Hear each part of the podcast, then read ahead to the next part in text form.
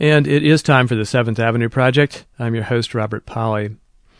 I don't know how many of you watched the Golden Globes last week, but if you did, you might have caught this moment from Meryl Streep. She was getting her Best Actress award for playing Julia Child in Julie and Julia.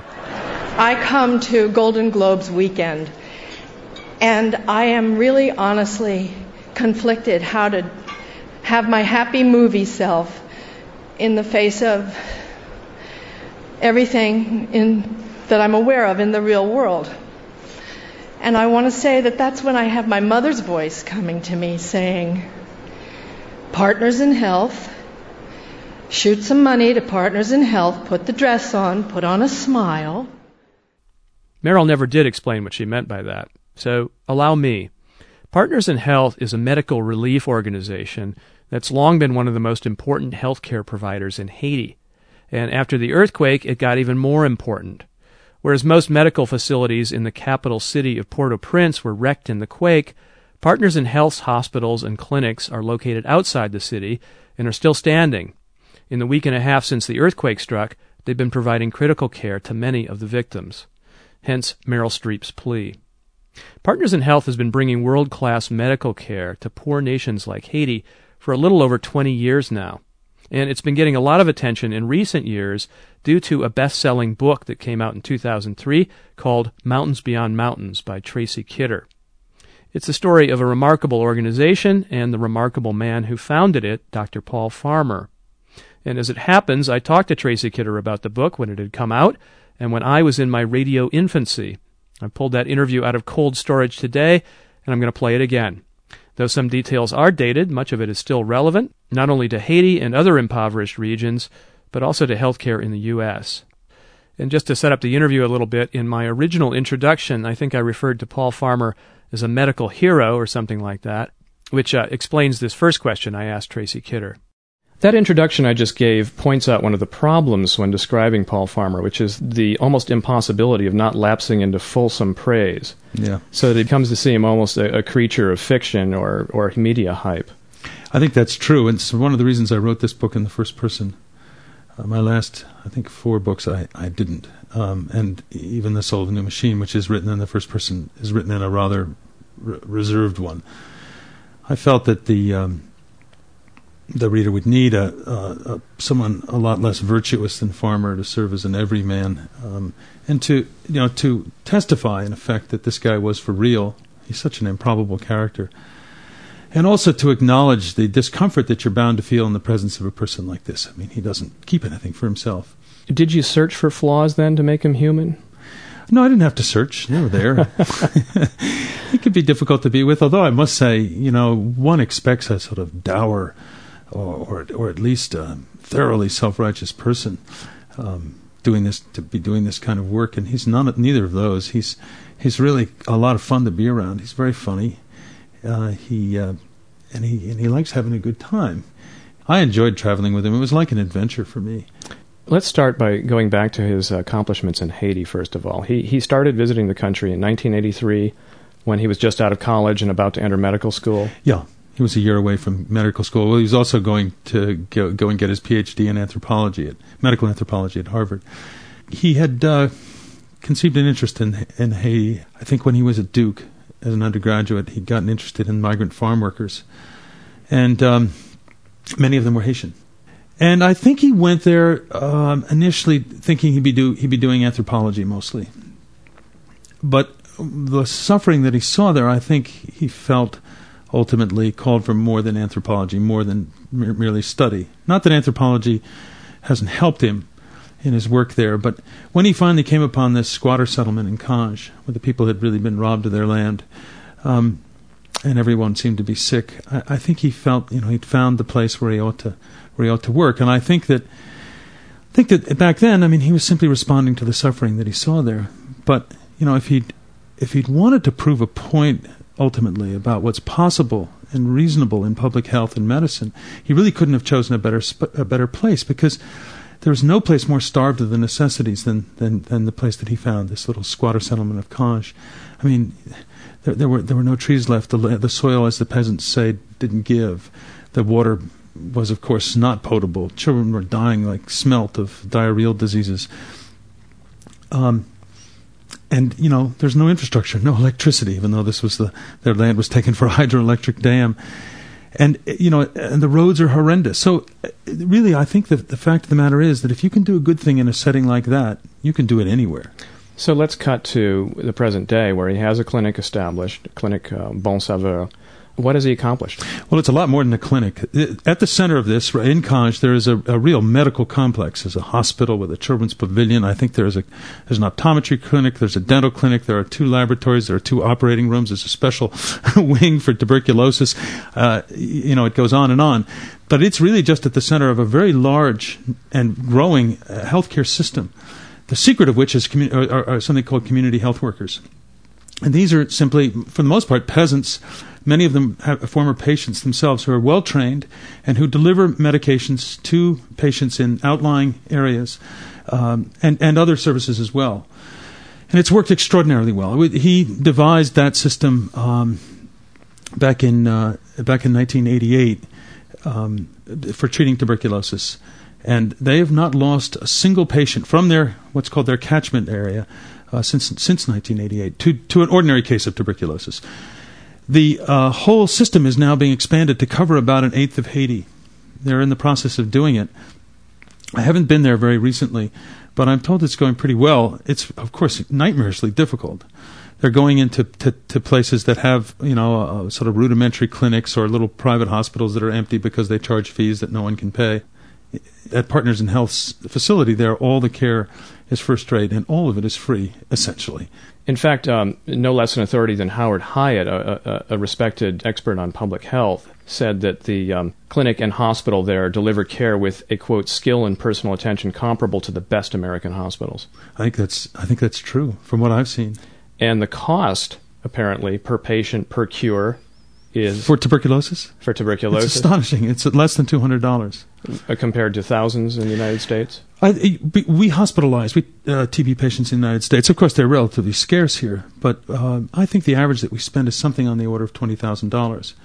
In, in Haiti, uh, Partners in Health doesn't hospitalize t- or, p- TB patients who have uncomplicated cases. They do hospitalize others. Um, he can he's treating AIDS now with in, in part with a grant from the Global Fund to fight AIDS, TB, and malaria, and um, they're having really great success. They they're able now to do it. He estimates for about seven hundred dollars per patient per year, which is staggering. When I was first hanging out with him, the drugs alone were costing him between five and eight thousand dollars a year per patient. Among other things, he and his, his team members have actually driven down the price of the drugs. That's quite a tale, actually. Yeah. I mean, by really by accident, they came across a um, an epidemic of multi-drug resistant TB in Peru, in a shanty town outside of Lima, and they felt duty bound to try to tackle this, even though uh, you know the international health authorities had deemed this uh, in, in cost ineffective, not cost effective, to do in a in a poor setting. United States had spent something on the order of a billion dollars staunching a, a, a, a, TB epidemic in New York City that was heavily laced with drug resistance. But this was Lima, so it was a different story. Um, and what they showed, what Farmer and his colleagues showed, was that that this cost effectiveness analysis was based on nothing, really just on air.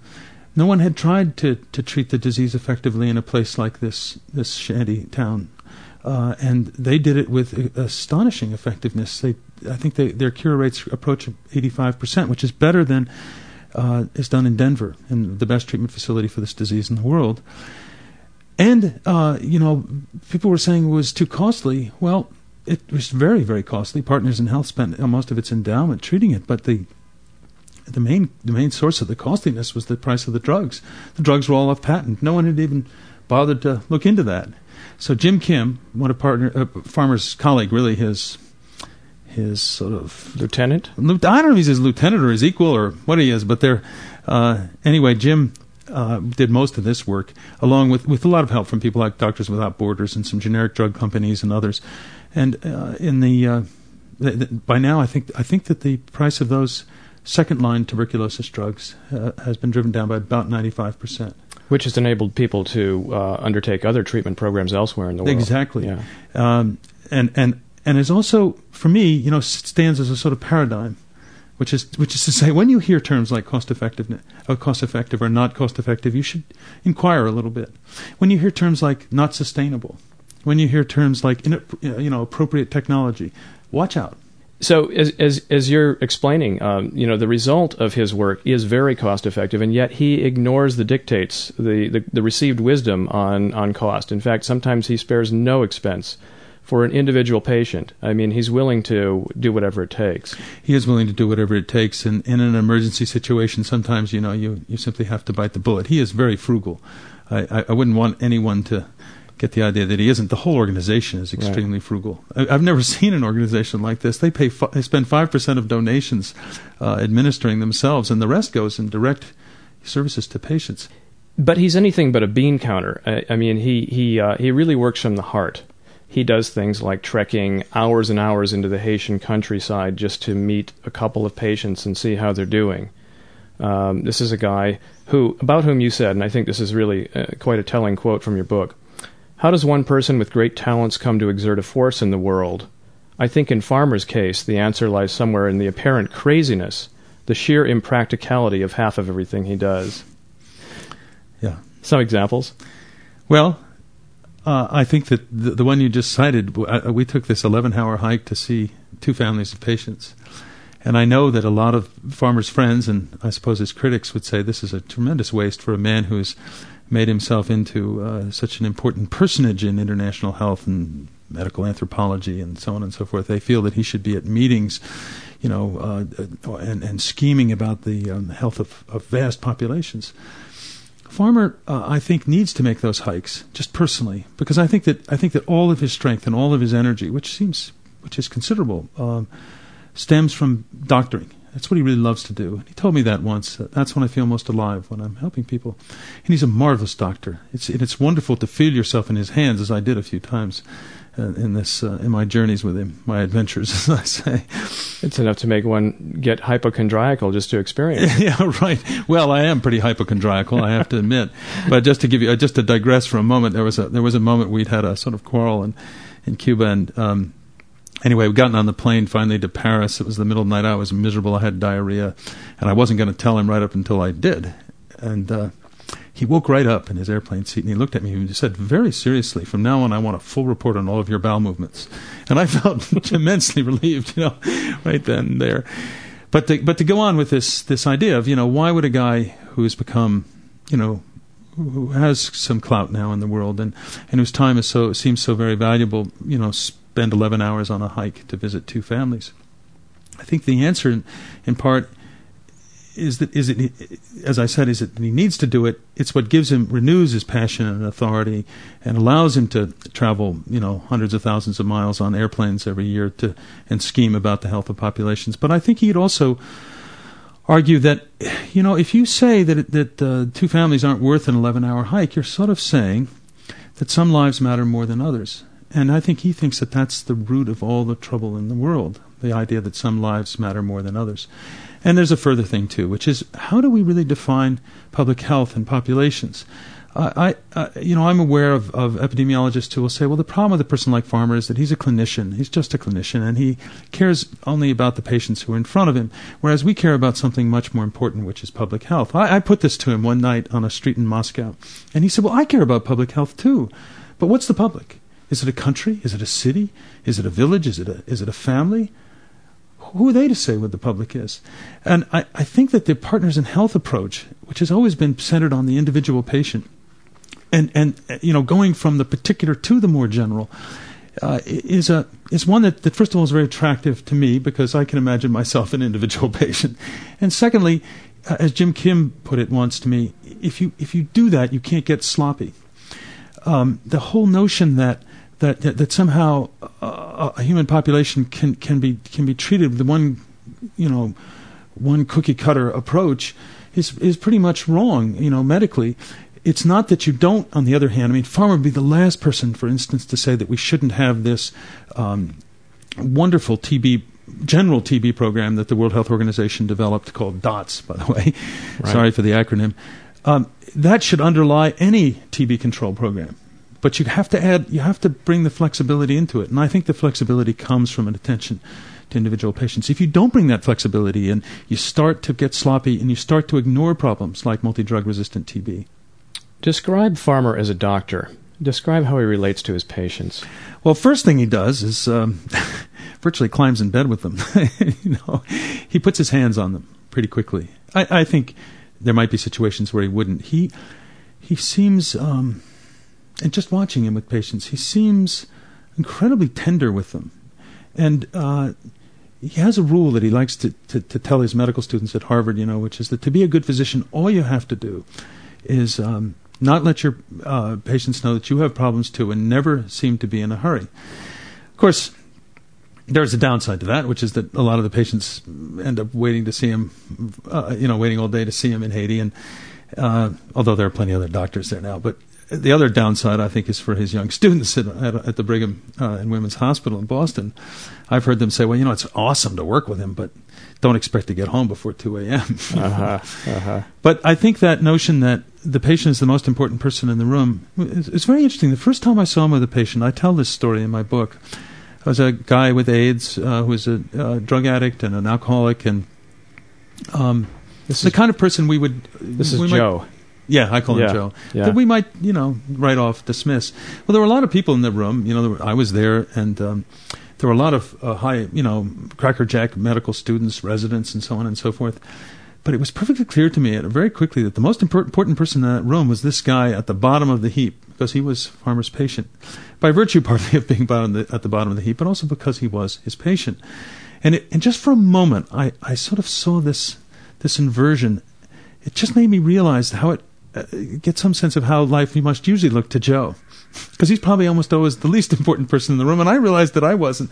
I mean, you know, I'm willing to accept that as a as a writer following someone around, but um, anyway, it, it, it, he, he's so funny with them too. I mean, he he gets all over them, and he has a way of extracting information from them. I think this um, I think a lot of people have noticed this about him. He has a way of making you feel, whether you're his patient or not, but especially I think if you're his patient, that you are the most important person in the world to him right then. As you describe he actually weeps when his patients die. He remembers them for years hence.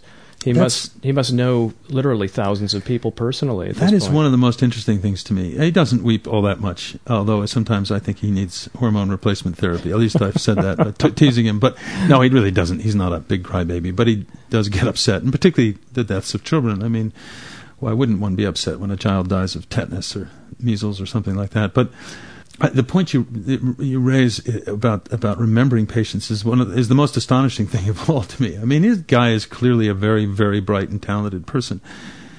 His friend Ethan Canin, the writer, thinks that he has an eidetic memory, a photographic memory. I I think he has a very powerful memory, but I think that the way it works is is is I think it's effective. The uh, I this dawned on me. I think it was partly one of his students who had said this, but it dawned on me one day, you know, when I I bought this huge tome called Mandell's Principles and Practices of Infectious Disease, and I would from time to time try stuff out on him to see. And yeah, he knew everything, and he knew more than was in the book about really exotic diseases such as tropical sprue, for instance, a truly nasty disease, but pretty uh, pretty exotic. I mean, pretty uh, rare. You not rare, rarely heard of anyway. I think one of his students put it to him once, you know, saying, "How do you remember all this? It's like you know, your knowledge seems to be encyclopedic." And really, uh, I think it's all hung. His memory palace hangs from individual patients. He he told me, "Well, don't be silly. I don't remember every single patient's name." But the fact is that he does remember an enormous number of them, including a lot of their lab data. I, I remember one of the first times I met him in 1994. Shortly after I'd first met him, we went to dinner in Boston. He had just come from a patient who had died, and he was pretty, he was feeling pretty bad about it. I reminded him this, of this. I think it was eight years later and he and he he said, "Oh yeah, that poor guy," and he described the stuffed animal that this patient had had in his room. And I realized, you know, all the symptoms, all the pathophysiology, all the, the remedies, and so on, are hanging from these memories of these individual people, many of whom we cured and some of whom we didn't.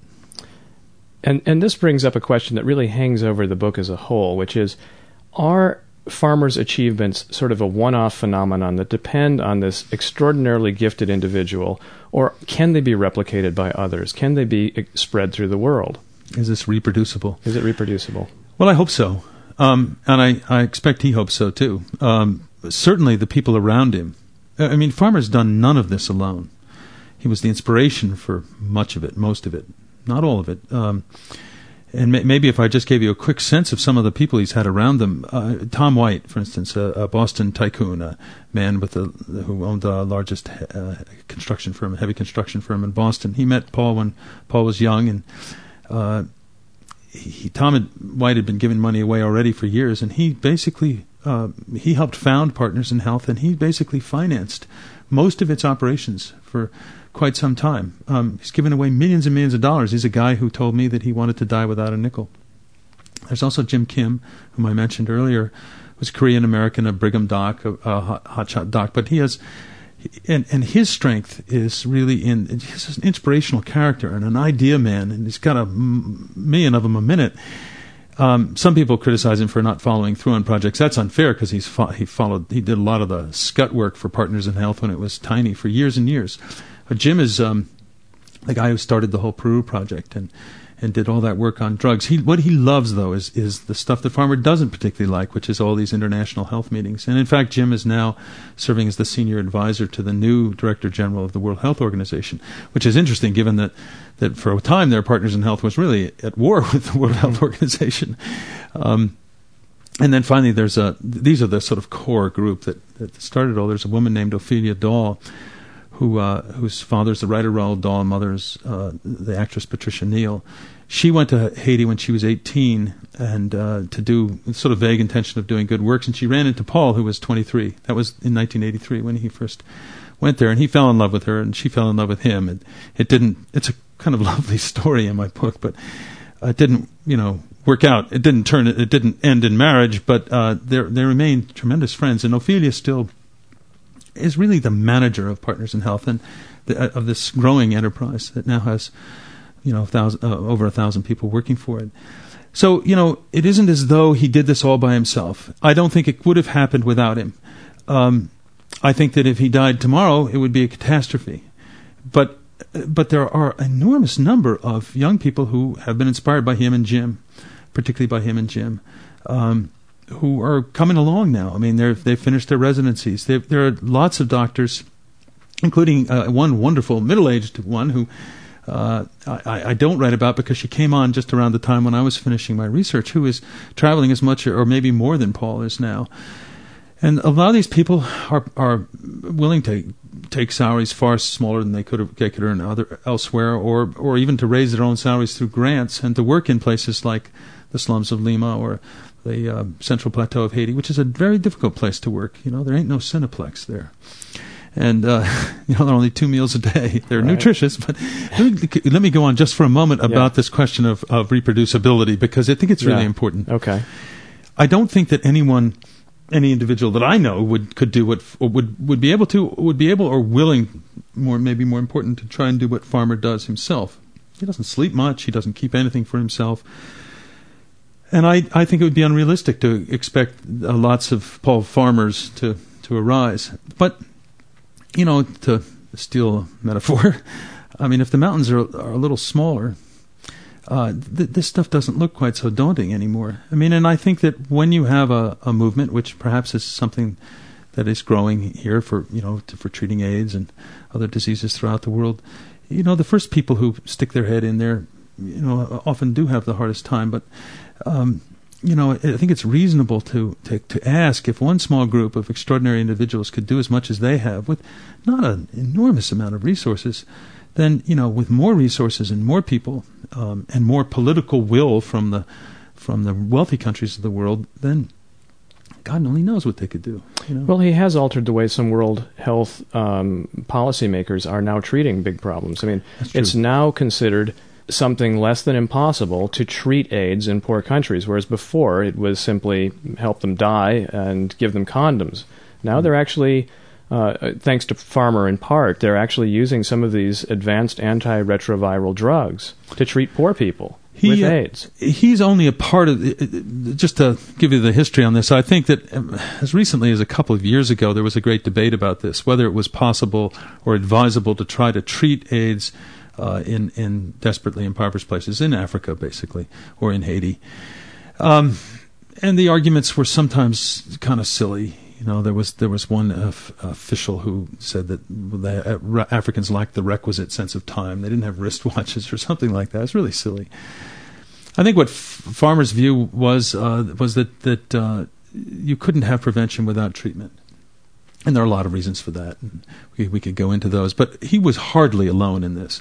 I think the most, by far, the most significant organization in arguing for uh, AIDS treatment was ACT UP which is really quite uh, wonderful. I mean, that uh, that this American, I think it was an American-founded group, um, should have taken an interest in people in Africa. I think is really kind of wonderful. And I mean, they they really are the ones who moved, who kept kept hammering and kept hammering. Farmers, what Farmer's contribution was, what Partners in Health's contribution was, once again, this excellent, relatively small project. They started treating AIDS uh, I think they were the first people really. I, you know, it's hard to prove that there wasn't anything else, but they were the first people treating AIDS in a rural, desperately poor country, doing it for free and doing it, uh, you know, in, in, in a first-rate, um, uh, first-rate and effective manner. Combining it, of course, with a with with a comprehensive prevention program. And I think that, you know, when Farmer wrote about their little program, I think at the time when he wrote about it in an article for The Lancet, the British Medical Journal, I think they were only treating, I think it was 125 patients. My, my memory grows furtive, but uh, something like that. Very small on the scale of, you know, on a disease that now has 40 to 60 million infected. Um, and yet, when that thing was published, I, I saw the emails. They just streamed in from ministries of health all over the world, from all, all sorts of places. And, and one email, one interesting set of emails came from former students of his who had been hired by a consulting firm to which which had been hired in turn by an African country to start doing antiretroviral treatment there, asking him how to do it. And and this is this is quite a telling story, I think, about Partners in Health and Farmer. One uh, younger member of the, their team said to Farmer, we, "You know, Paul, we, they're being paid for this work. We should we should get some money to, for you know helping the the consultants, and he said, absolutely not.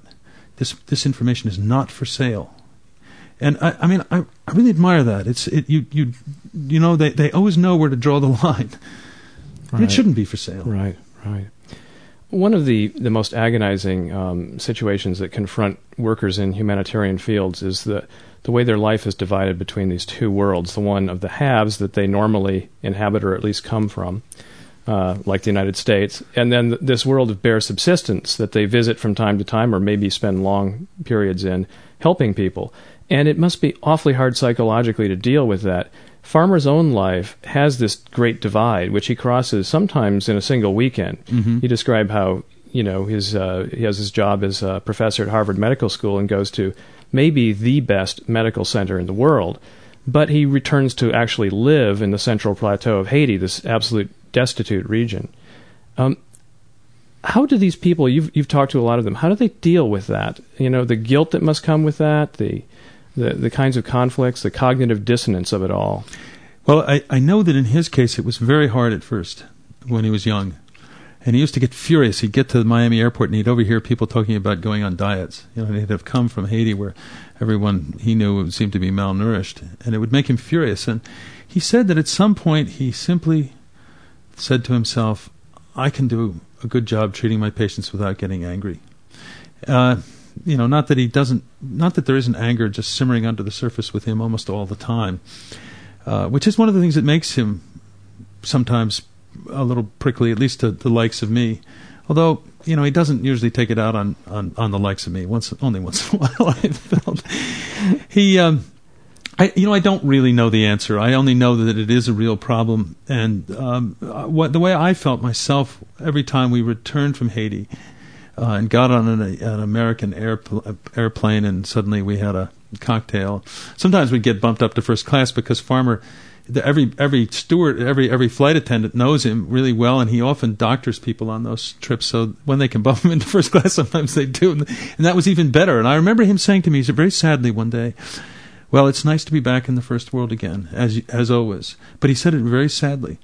Um, you know, and I think what bothers him is the thought that all of these Haitian patients of his will probably never get to fly in an airplane. Yeah, it's something very striking. I always think of that that Port-au-Prince airport as uh, and uh, as a seam in the world. You know.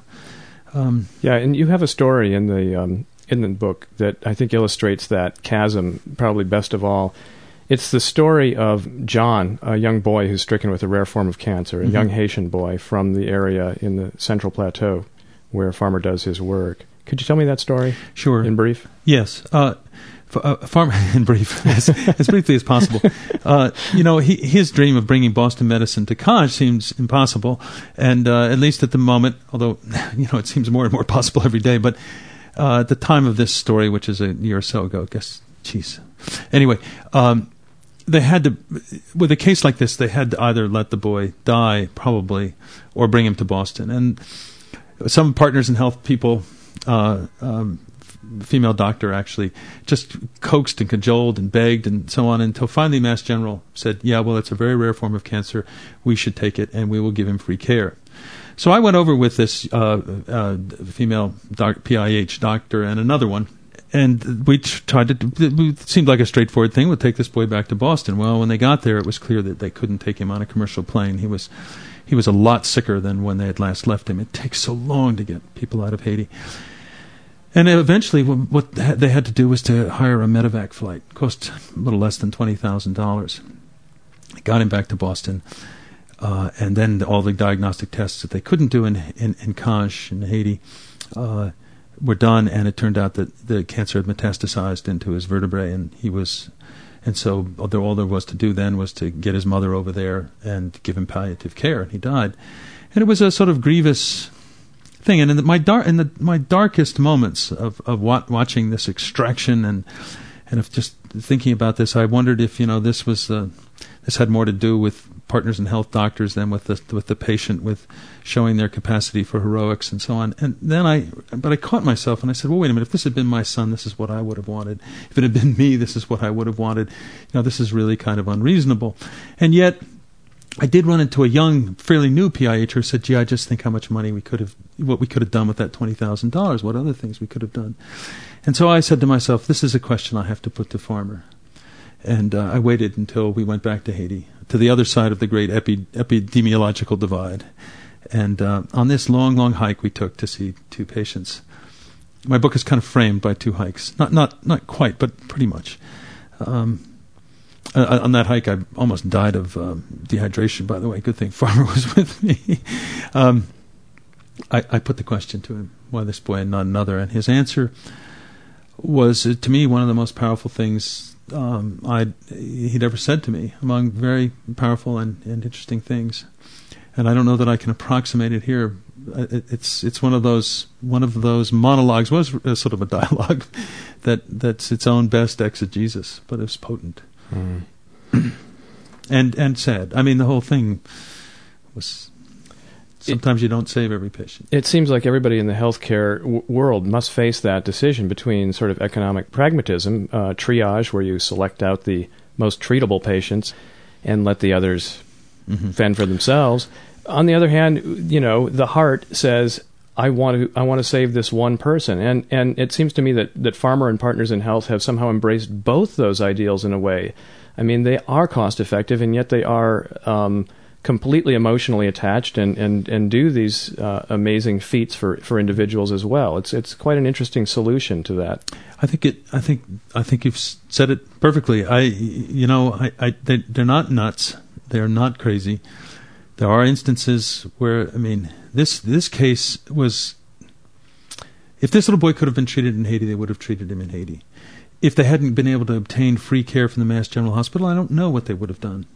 But the fact that they had free care at the other end made made the you know paying for the medevac flight, which was the last resort, uh, seem sensible at the time because the boy might have had you know a 60 to 70 percent chance of survival but um, it, it turned out that he didn't and you can't always judge it by the outcome Now I'm guessing that, that Paul Farmer is not a guy who courts celebrity and, and maybe wasn't all that warm to the idea of having a an author tail him around for several years and write a book about him. you're guessing right How did you persuade him to go along with this? I mean, you spent how long with him? I spent one solid month with him at, at first, and I spent weeks with him at other times. But it wasn't a long, uninterrupted year or, or something like that. I doubt I could have done it. I doubt he would have stood for it, and I'm not sure I could have done it physically. You know, it was it was a grueling um, travel, and uh, I don't travel all that well anymore, but I did spend a long time with him. Initially, I, I think when I first came to him, uh, I'd met him in 1994, and I didn't really pursue him again till 2000. Um, in part because I knew, after having met him and spent just a little time with him, that he was going to disturb my peace of mind. I think that now that that's why I waited to pursue him. But when I did put it to him, um, I think that uh, I have this from his colleagues, sort of vaguely some of them that they they said he, that he was reluctant, but that they said, look, this is something you really need to do to bring attention to the to our organization and to these issues particularly. So he let me travel with him for a month. I did a profile of him for the New Yorker, and then I said, you know, I'd like to write a book. Obviously, I needed access, and uh, it took him some months before he decided that it would be all right to do it. But I really do. I, I don't think he's self-aggrandizing. I think he I think it kind of horrifies him when he gets uh, singled out. Well, it's interesting. You you make it clear that he's very um, canny about the potential impact of a profile like this that you're writing of him. On several occasions in the book, he sort of brings these matters up with you. At one point, he says, I think um, very wisely, y- you could render generosity into pathology, commitment into obsession. And um, that's a reasonable fear, isn't it? When we look at a person who accomplishes as much as he does so selflessly, you start to look into the biography to find what sin they're expiating or what uh, mm-hmm. damage was done to them in childhood. And you probe a little bit, but I, I don't think. Uh, well, it wasn't too much to find. Uh, you know, I did probe uh, as much as I as much as I could. Um, uh, you know, I didn't want to depict him as as uh, some paper mache figure. I, I wanted him to be real live, warm, living, breathing human being who isn't who isn't perfect. That uh, that those remarks that you just quoted, um, they came at a really odd time, and they they felt like they were delivered at, at me with some heat. I was a bit upset. Uh, well, I was pissed, frankly, and uh, because I felt like I was being accused of having done those things before I'd written anything, you know, and I I didn't quite know what was going on, but it was it, it got to me. Uh, he has said since he's read the book that he's surprised that I had that reaction. Uh, but I think I'd have it. I'd still have that reaction. What has been his reaction to the book? He told me uh, that I showed it to him when it when it was going out to other people, I, and I wanted him to be able to form his own opinion before uh, he was told what he ought to think. Um, not that that usually matters much to him, but uh, he told me that he was sort of shocked at first that it was so personal. He seems to he said at least on on the radio the other day that he thought it was a beautifully written book. I, I probably shouldn't say that, although it's the I do think it's the best thing I've written. I worked really hard on it. I, I don't know. I think he has mixed feelings. I think he feels ambivalent about it. He I must say, you know, uh, he never he never tried to make me change anything. All he did w- when he saw the book was to change to fix errors of fact. And you know, I'm I don't feel that you can allow uh, the person you're writing about to control what you say about them uh, in, in great detail. I mean, you do sometimes make deals to get access initially, but um, I was very grateful for that. Yeah. Did you hear him when he was recently interviewed on the NPR program Fresh Air? Yes, I did. And he, I, I caught him saying this at one point about a quote in the book. He said, the way that author of that book works is that he just hangs around and hangs around until you tell him anything he wants to hear. well, this is your method, isn't it? Well, it is. I, I I'm not sure it's. I hope it's not. I mean, hang- what I want to hear. I mean the hanging around part, not no, the, the hanging around part. Well, you know, he does answer. You, you, do hope that ultimately people will tell you what they're what they're thinking. Yeah. Right, right.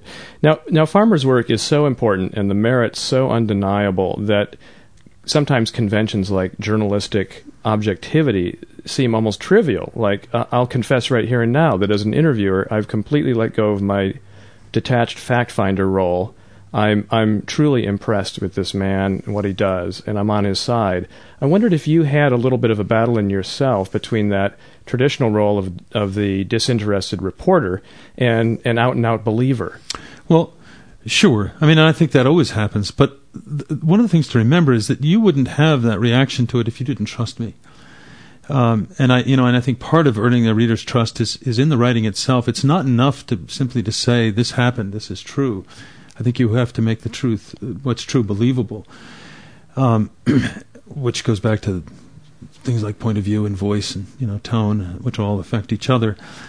Um, and I and I I felt like I really had to understand, and I had to understand, you know, with wherever wherever the chips, I had to had to see where wherever they fell here, so that it would be real. I mean, I would do him a terrible disservice if I wrote a book in you know which was a, a sort of hagiography, I think, and um, and no one believed it. Yeah. So you know, it's a it is a bit of a conflict, but the tr- but but how can you not be moved? I mean, to go to Haiti and not be moved by the suffering you see there, would, you know, you'd have to be a stone and not to be exhilarated. I mean, what was uh, when you see Zanmi La Santé in this blasted landscape and you and you realize that you know what they have accomplished. You know, um, cleaning up the water supplies, reducing infant mortality so much, reducing the transmission of AIDS from mothers to babies to half the current rate in the United States. That sort of stuff. I mean, that is moving. By God, you know, and and I, so so be it. I, I, I don't think that uh, reporter. I don't even know if I'm a journalist. I, I don't.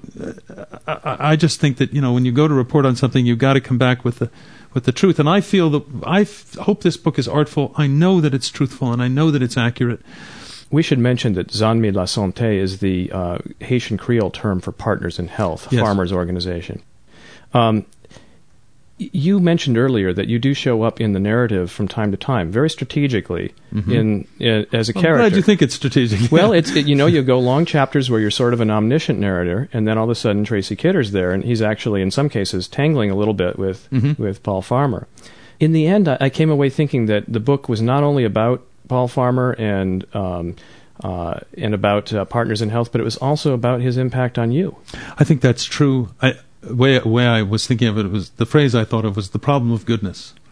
The, the, problem of goodness. I mean, how do how do those of those of us who are far less virtuous handle someone like this? Are we going to try to kill him off? You know, are we going to try to dismiss him? Find some convenient recipe to dismiss him, or can we find some way to accommodate him in, into our into the way we, we see the world, into our lives? Um, and I, uh, that, that last possibility is the one that I that I like best.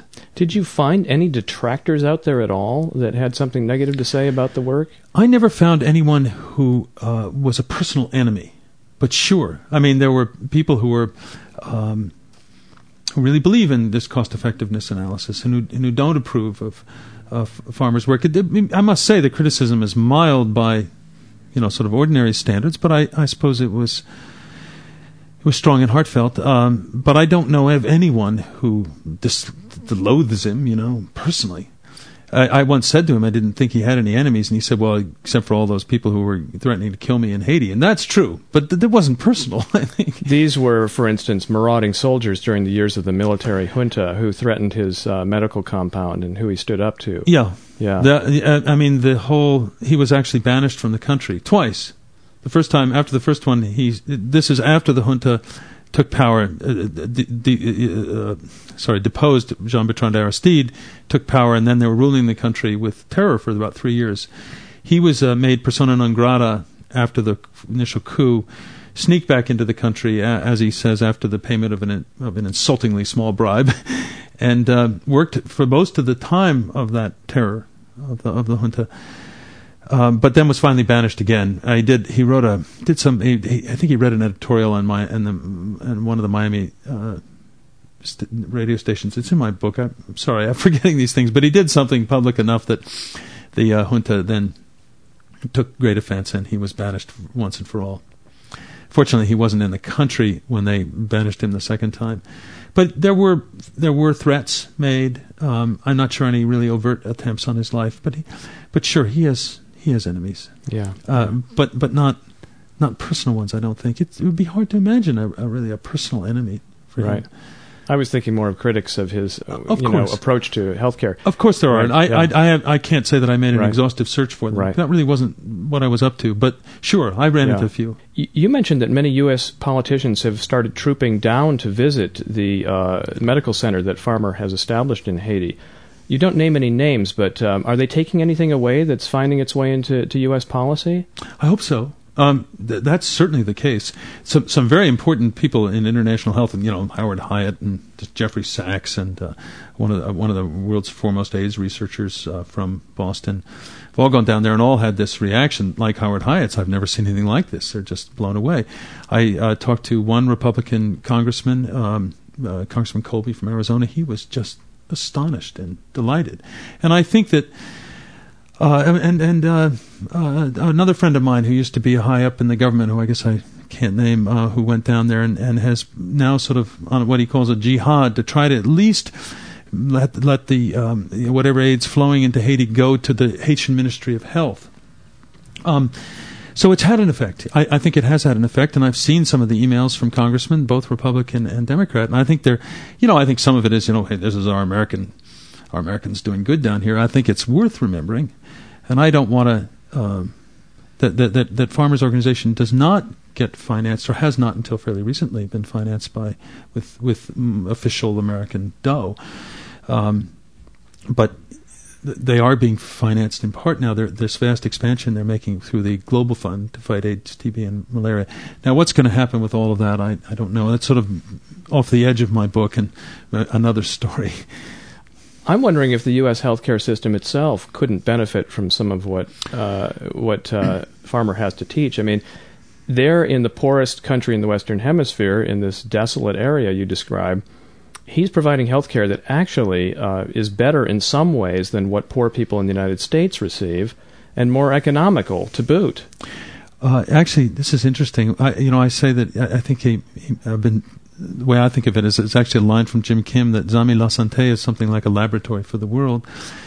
The techniques they have for treating AIDS uh, that they've developed, which are you know aren't revolutionary, they're very simple and, and may well have been approximated in other countries before this, but they have brought those back to a program that they have for treating AIDS patients who are not getting treated successfully in Boston, uh, and they're they're using the techniques they used in Haiti in Boston to good effect. And I mean that's a wonderful technology transfer, right, from Haiti to Boston.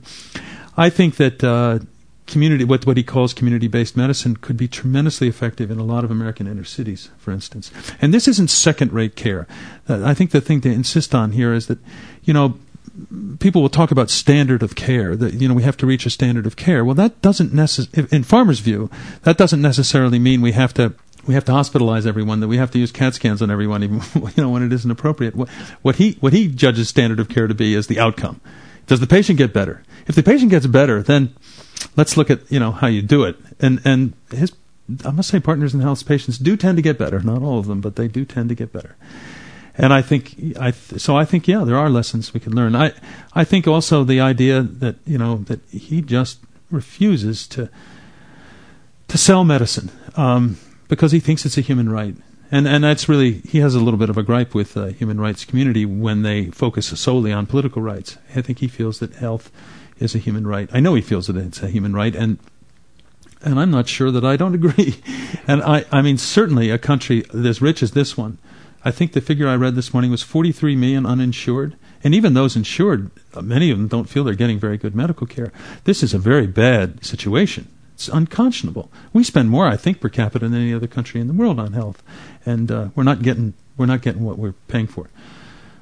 Um, I can imagine someone on the conservative side of the ideological spectrum saying, this is great what Farmer's doing. It's a perfect example of volunteerism. Mm-hmm.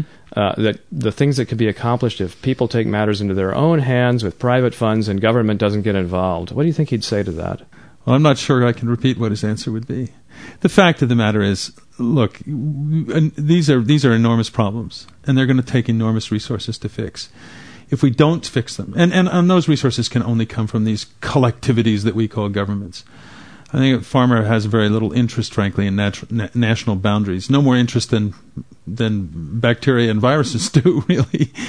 But it's clear, you know. I, I think one of the things that uh, some people are fond of talking about is how poor countries need to muster the political will to solve their own problems. And I'm sure that that's true to some degree. But it's equally true, or even truer, that the rich countries have to muster the political will to try to help those poor countries solve their problems. Because otherwise, I mean, Haiti is a perfect example.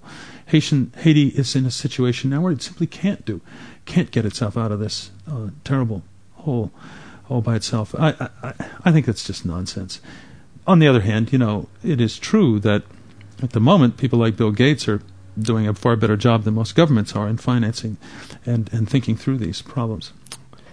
Farmer has accomplished so much and he's had so much success, and yet he describes himself in your book as, quote, fighting the long defeat. Mm-hmm. What does he mean by that? What he means, I think, is that um, it, the, the, the first principle for him, personally, is to do the right thing. And the right thing to him is to doctor and is to make house calls and is to is to bring back a boy even at, at awful expense to Boston to try to save his life. And he and what he sort of what he says there, I'm just sort of paraphrasing. This is the, this really powerful monologue in a sense that he that he offered me. Uh, is it doesn't matter. It does matter, of course, what the outcome is. But he, if even if he goes on losing, he doesn't want to quit that that you have to put yourself on the side of the losers, but because that's what they are on. They're on the side of the losers, and he's not going to quit because they keep on losing. And then he quickly adds, "But it's not that we're against winning, and sometimes I think we may win. You know, we're not masochists, but but we cannot be we cannot, in order to win, turn our backs on the losers. It's a kind of a shifting around, and so he's willing to." He's willing to go on even uh, even if he's defeated. I think that's what he was trying to say.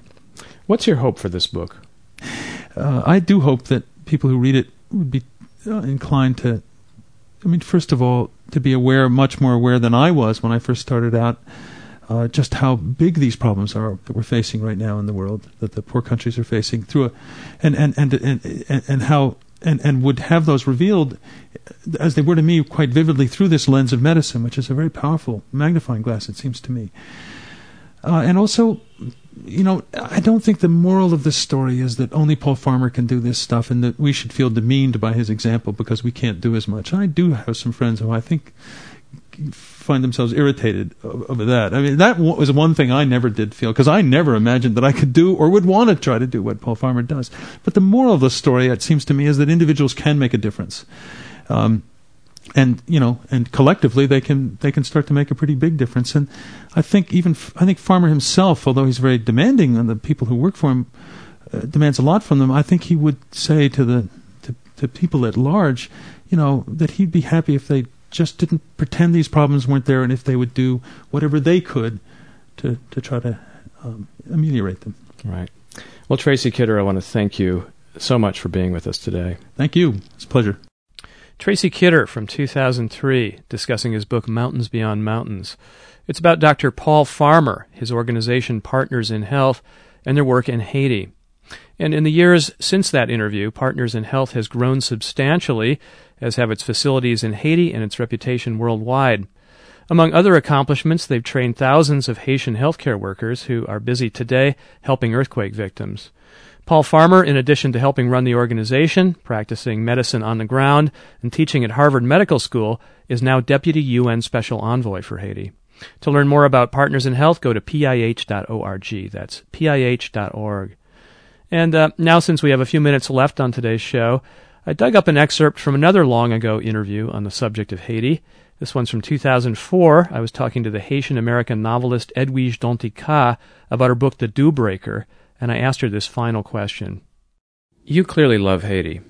I feel that in your in your writing. Mm-hmm. And for a listening audience um, who may have only two images of Haiti they get from the media, that of crushing poverty and unending political violence, tell me what you love about Haiti.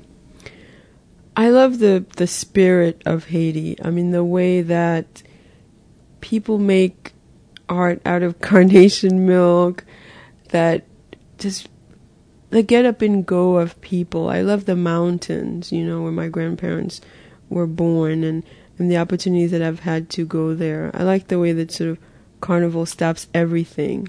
I like the scent of vetiver that you get when you enter one of the southern towns, Cayes, where they have a vetiver factory. Um, I like vetiver being a perfume. Actually, being the the root from which the perfume comes, uh-huh. um, which has the most extraordinary smell when it, a whole town smells like it. Um, I just I love the sort of the mist of the mountains, the the spirit of people, um, really, and the beautiful art that we make. Um, I know there's a, a young there's a young artist who I'm in touch with, um, who we bring stuff to when we go to Haiti, and, and there was a little gap in time, and in, in, in, that we hadn't gotten stuff to him. He was a sort of a childhood friend of my husband, and and he had created in that time a whole beautiful way of painting with ink from pens. And his goal, for example, in life is to just find whatever he has to make his art, to find it in Haiti, just to find it in the ground, so he doesn't have to, you know, rely on on outside things. So that kind of that kind of spirit, you know, the pride that people have when this, you know, they say we were the first Black Republic and the revolution and all that. I mean, for me, it's very, it's all mixed in and sort of those things that I very much treasure about Haiti, and and maybe it's because Haiti's had such difficulties that, you know, we often feel like we have to put our arms around it whatever way we can and protect it and and and it it's you know it's and, and people if you if you go to Haiti, you'll feel that. You almost you feel almost immediately. And people who are not Haitian have told me that that there's something about it that just grabs onto your heart and and doesn't let go. Well, Edwige Danticat, merci en pile. Merci en pile pour même tout. Thanks very much. Thank you.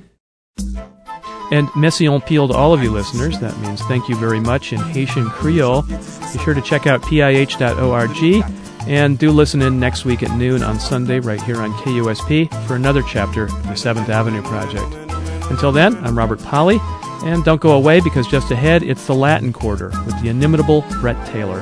Nan pe yon soley leve chak chou Se kan kon te nan paradis Pou jan bel fler lan moun blai Nan ka tout moun ka viv la dan.